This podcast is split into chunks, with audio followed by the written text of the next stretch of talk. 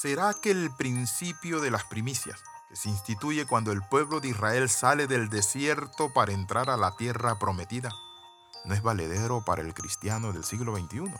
¿O era solo una observancia para el pueblo de Israel y que era solo para anunciar de que Cristo es la primicia de Dios? Muchas veces me pongo a pensar si este principio o fiesta era solo para enseñar de que Cristo era el primogénito del Padre o que tiene alguna enseñanza que a cada uno de nosotros nos guía hacia una revelación y una entrega mayor a Dios. Claro que sí. Bienvenido al devocional titulado Festejando las primicias. Recordemos que la primicia inicia cuando salen del desierto y entran entonces a la tierra prometida. Y esto nos enseña que la primicia marca un antes, un durante y un después. Y que por cierto no es un privilegio para los cautivos e impíos y rebeldes.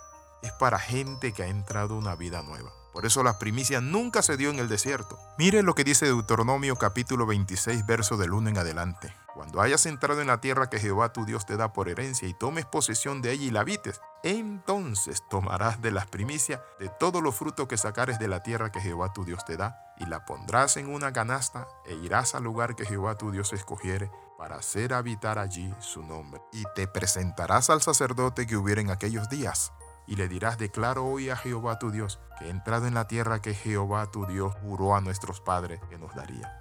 Y el sacerdote tomará la canasta de tu mano y la pondrá delante del altar de Jehová tu Dios. La Biblia entonces nos enseña que el pueblo de Dios debe seguir dándole a Dios las primicias. ¿Por qué? Porque las primicias marcan algo y es la salida de Egipto. Es decir, si usted no está en Egipto viviendo en el mundo de maldad, si usted no está en el desierto viviendo en desobediencia, si usted está en Cristo viviendo una vida en el Espíritu, podríamos decir claramente que debe vivir en novedad de vida y debe presentar sus primicias cada día a Dios. Por eso es que oramos temprano de madrugada, porque las primeras horas del día o las primicias de nuestro tiempo se lo damos a Dios. Por eso Dios pedía que se le diera el primogénito, el primer hijo, porque el primer hijo, el hermano mayor, marcaba la ruta a seguir de los hermanos que venían después de él. Parte de tomar posesión de la tierra prometida era entregarle a Dios la primicia. Ahora, la pregunta es, ¿qué representan las primicias? La respuesta es colocar a Dios en primer lugar en nuestras vidas y darle lo mejor de lo mejor de nuestro tiempo, recursos y bienes.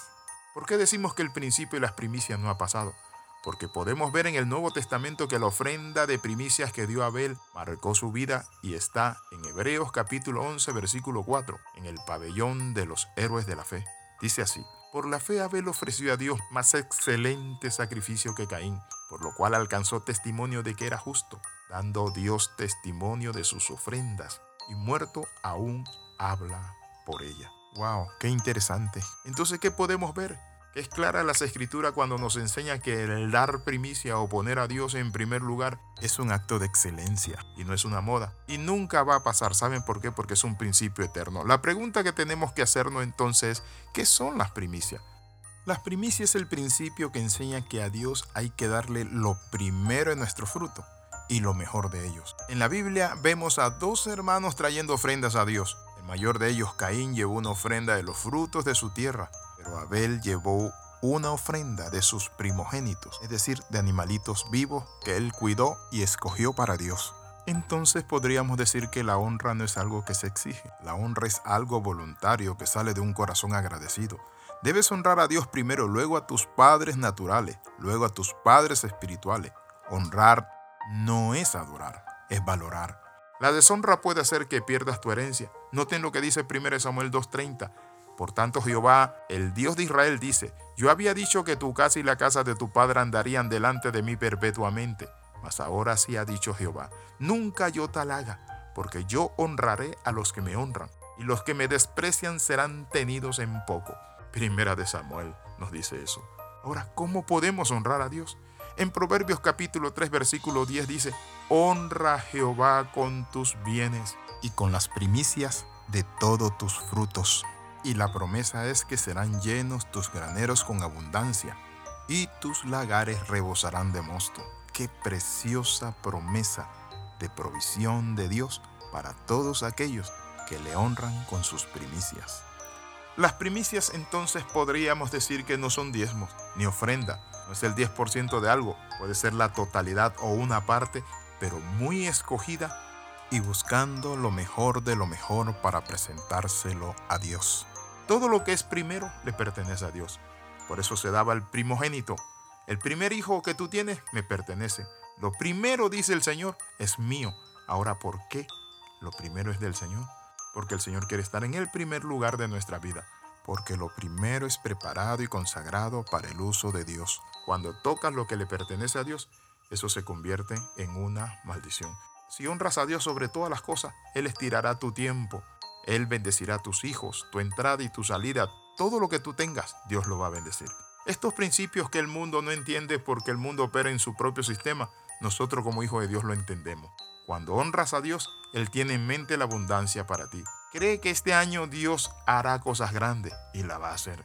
Cuando pones a Dios en primer lugar, Dios te pone también en un lugar de honra, porque Dios honra a los que le honran. Le hago una pregunta, ¿qué primicia le vas a presentar al Señor al inicio de este año?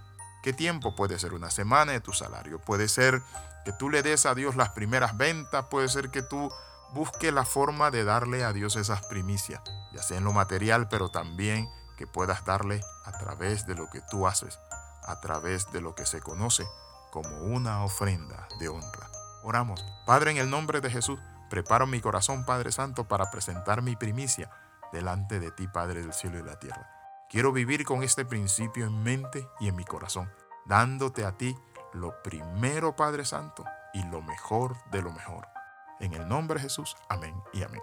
Escriba al más 502 42 45 689. Le saluda el capellán internacional Alexis Ramos. Y recuerde las 13, comenta, comparte y crece con nosotros. Nos vemos en el próximo devocional.